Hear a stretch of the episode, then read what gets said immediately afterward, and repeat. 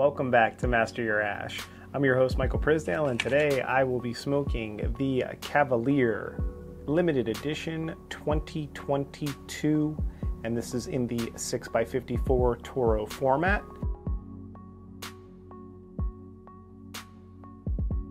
Very much like a milk chocolate bar with its box press, almost a soft box press, a little harder than a soft box press, and it has the dual banding on it.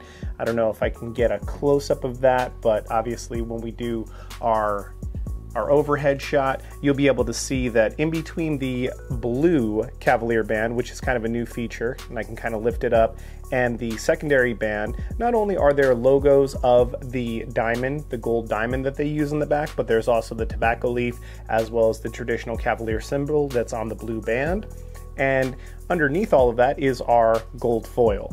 As we all know from smoking Cavalier cigars, that is the signature with Cavalier cigars is the gold foil a toast to Sebastien Decoppet and Cavalier's uh, European heritage and their Swiss heritage. This is a beautiful Toro 6x54. The MSRP on it is $12 and the blend is undisclosed as do as are all the Cavalier limited editions. So there were 1948 boxes created in total for this limited edition this year and that is because 1948 Fahrenheit is the is the melting point of gold.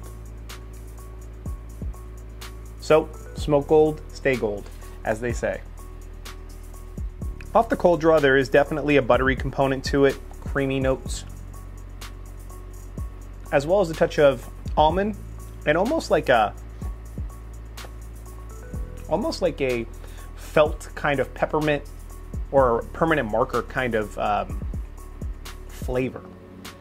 And I know that that's weird because we don't normally taste permanent markers, we just smell them, but that's the flavor that I associate in my palate. Almost like maybe a flintiness.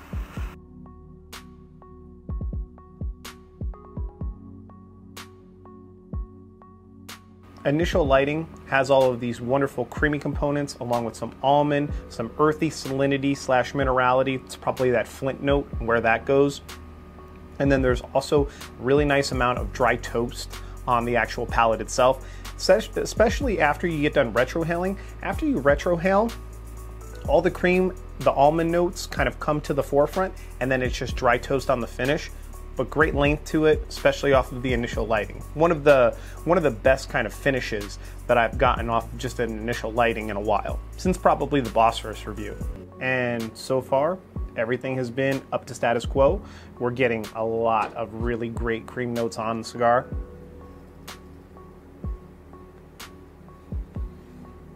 The pepper on the retrohale has picked up to the point where it's just a step below being eye-watering and being kind of an aggregate and aggressive on the actual olfactory senses.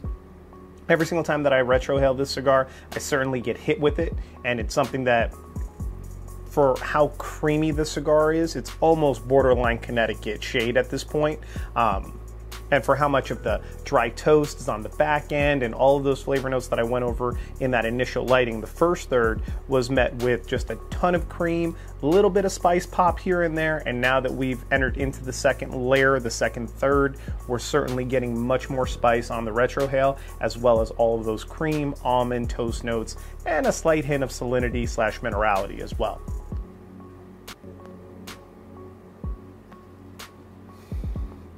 But man, the cigar, it's got a nice coating effect on the palate, super lengthy finish, and it's all it's cracked up to be for being a limited edition, being a $12 price point so far. I'm gonna smoke this down. I'll be back with the second, third, and some pairing ideas. The gold, and that means that we are in the final third almost. So, as far as transitions, this cigar is not the cigar for transitions. We still have an abundant amount of creamy notes. We still have the wonderful, nice almond nutty notes. The salinity is still present and has remained throughout. It almost kind of reminds me of the Goliath line, where you have that potato chip on the Goliath and on the David.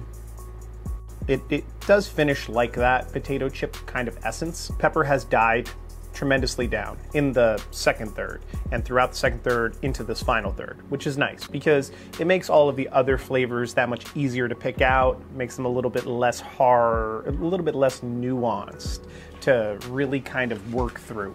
And for this particular cigar, I think that you have an abundance of pairings that you can obviously do. I think that with this particular cigar, I really want my Diet Dr. Peppers, I want my Batangas with some Coca Cola, some agave spirits, as well as your Cuba Libres with your rum and cokes. So I think this is a cocktail worthy cigar. I don't think that it is as bold in flavor because it never really goes past medium to warrant sipping like single malt whiskey or scotches or anything along those lines. I think that you could do well with maybe some Irish whiskeys, especially some of the ones like Redbreast that have like the Lustau sherry cask that we've had on the channel before. I think that that would be a great overall pairing to put with this cigar and just see how a little bit of sherry cask influence whiskey that's maybe not as in your face as some of the single malts and some of the whiskey, uh, some of the American whiskeys out there would finish, but past that i think that you know you stick with the lower abv stuff. You do your wines your beers and in beers and wines i would say something along like the fruity notes and the buttery components. I think that to be honest white, with white wine, you don't even need to go with off-dry Riesling. You might even be able to go with maybe some of the buttery Chardonnays of the world and just really match butter for butter on this. Especially because a lot of those get some oak to them. So any kind of oaky, more oaky Chardonnays or something that kind of teeters the line between butter and oak might really help out. But other than that, I think that, you know, this is a great cigar for $12. It's good to pick up an, an LE Cavalier and just try out. If I had to go between the two most recent Cavaliers that I've smoked, the ones that were released in 2022, the Cavalier Inner Circle, and this particular one, I would say that I favor the limited edition 2022. We still have the other size of the Inner Circle to smoke, so I'm going to kind of just frame that and add that to that note because of the fact that I feel as though smoking the Toro of the Inner Circle, maybe I'll get a little bit different of an experience off the Robusto, and being that this is only offered in Toro, doesn't have as much versatility. So I'm to add that caveat in there just for those out there that are wondering, should I go with the inner circle, which is available? It's, you know, right around the same price point, maybe a little less.